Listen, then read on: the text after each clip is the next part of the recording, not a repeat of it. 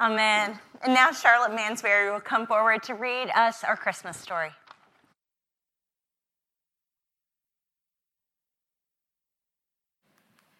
I'll be reading from Luke chapter 2, verses 1 through 20. In those days, a decree went out from the Emperor Augustus that all the world should be registered. This was taken while Quirinius, the governor of Syria, all went to their own towns to be registered. Joseph also went to the town of Nazareth in Galilee to Judea, to the city of David called Bethlehem, because he was a descendant from the house and family of David he went to be registered with Mary, to whom he was engaged and was expecting a child. While they were there, the time came for her to deliver her child. And she gave birth to her firstborn son, and wrapped him in bands of cloth, and laid him in a manger, because there was no place for them at the inn. In that region, there were shepherds living in the fields, keeping watch over their flock by night.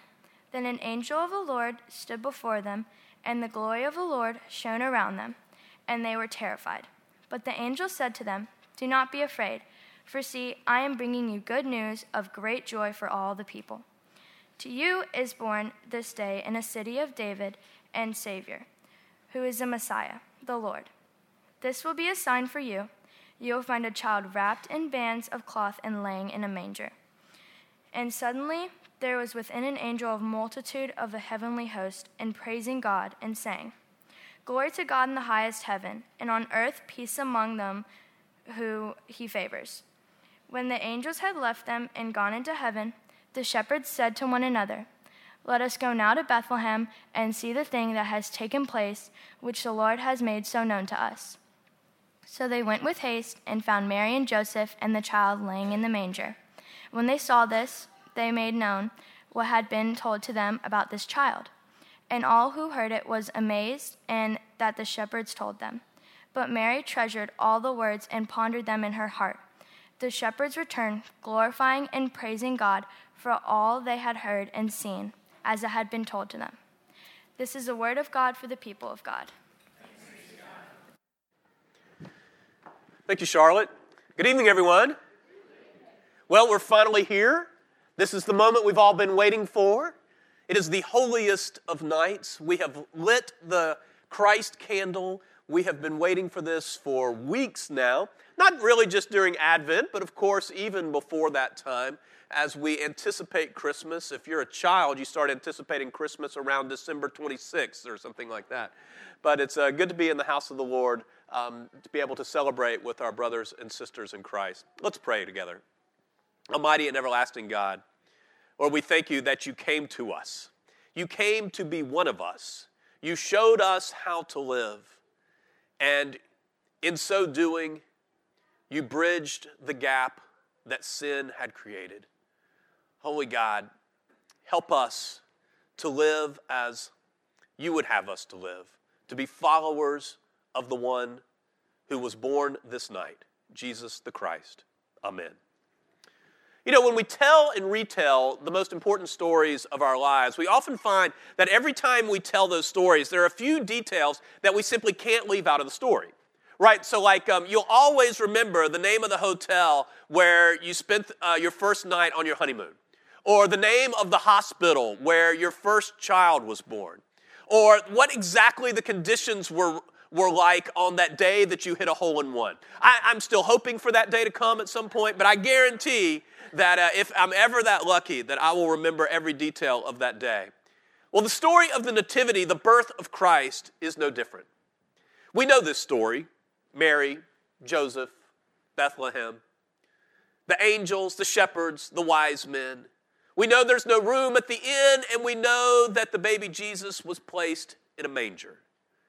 Now, it'd be an important story without any of those things because at the heart of it is this that God loved us so much that God became one of us so that we might all love God and love one another.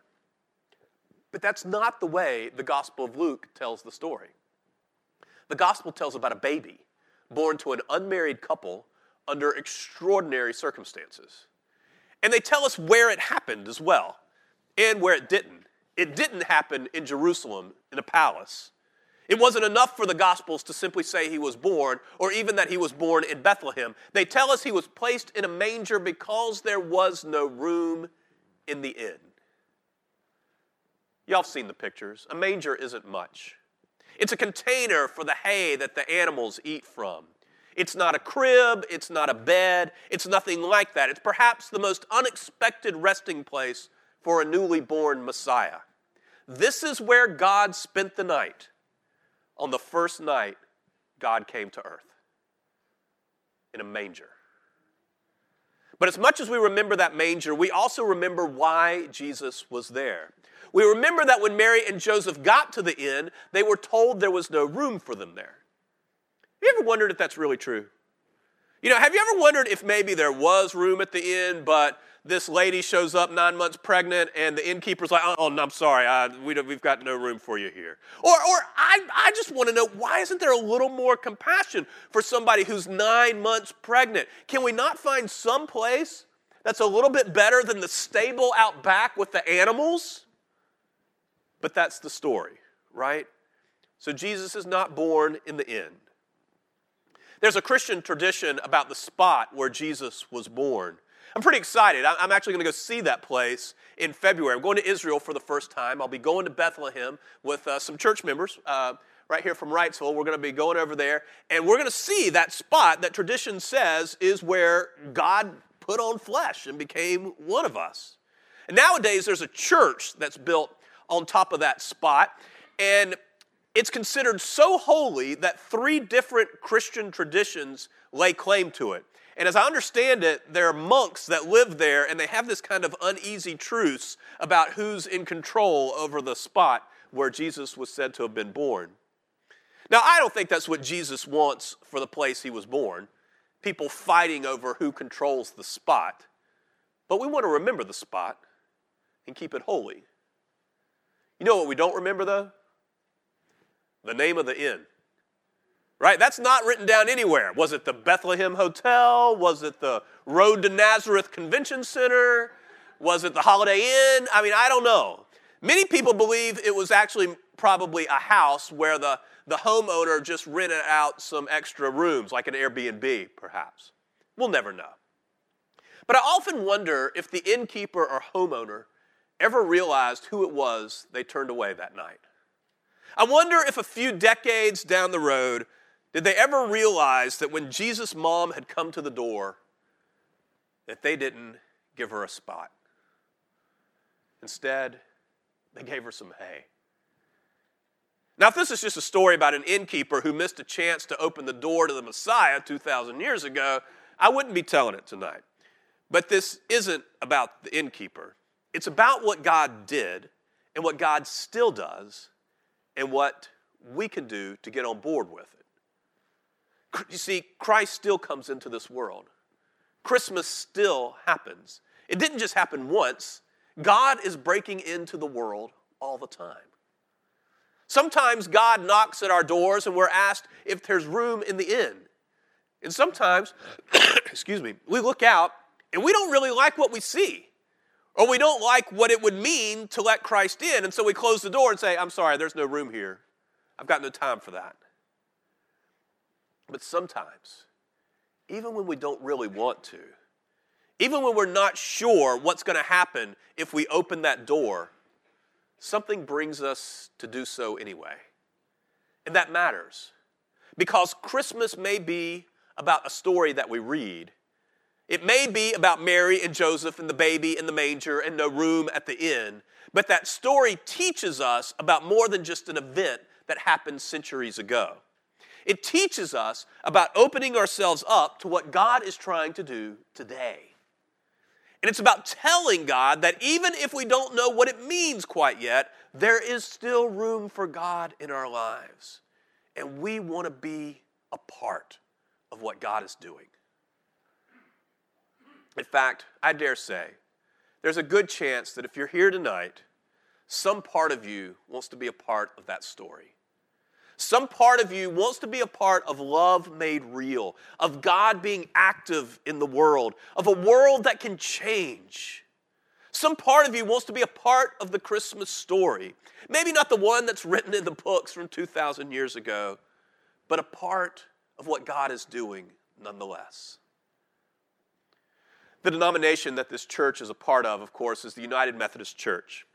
And it's had a saying that I've always liked, although we've had difficulty practicing it.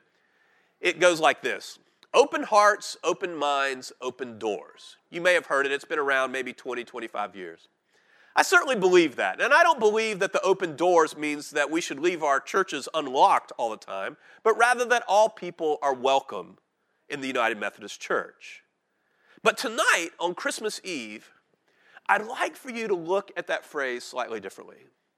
What if we started opening our hearts, our minds, and doors to what God is doing in this world?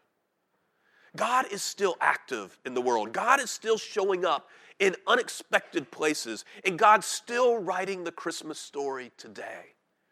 God is still writing the story of what happened when Christ first came into the world as the Prince of Peace, and what happened next, and what happened next to generation after generation until the story has come to us, and we will write the next chapter. The question is do you want to be the innkeeper that closed its doors, or do you want to be somebody else? Scripture tells us that out in the fields there were shepherds that heard that this baby had been born. And they got up and they ran as fast as they could and they came to the manger and they saw this new thing that God had just done in their midst. That's who I want to be on Christmas Eve, and that's who I want to be every day. I want to be the one who doesn't close the doors to, to what God is doing, but rather, when I hear that God is doing something new, I run and get on board with what that is. Like that piece of ground in Bethlehem. It's just an ordinary piece of ground until Jesus is born there.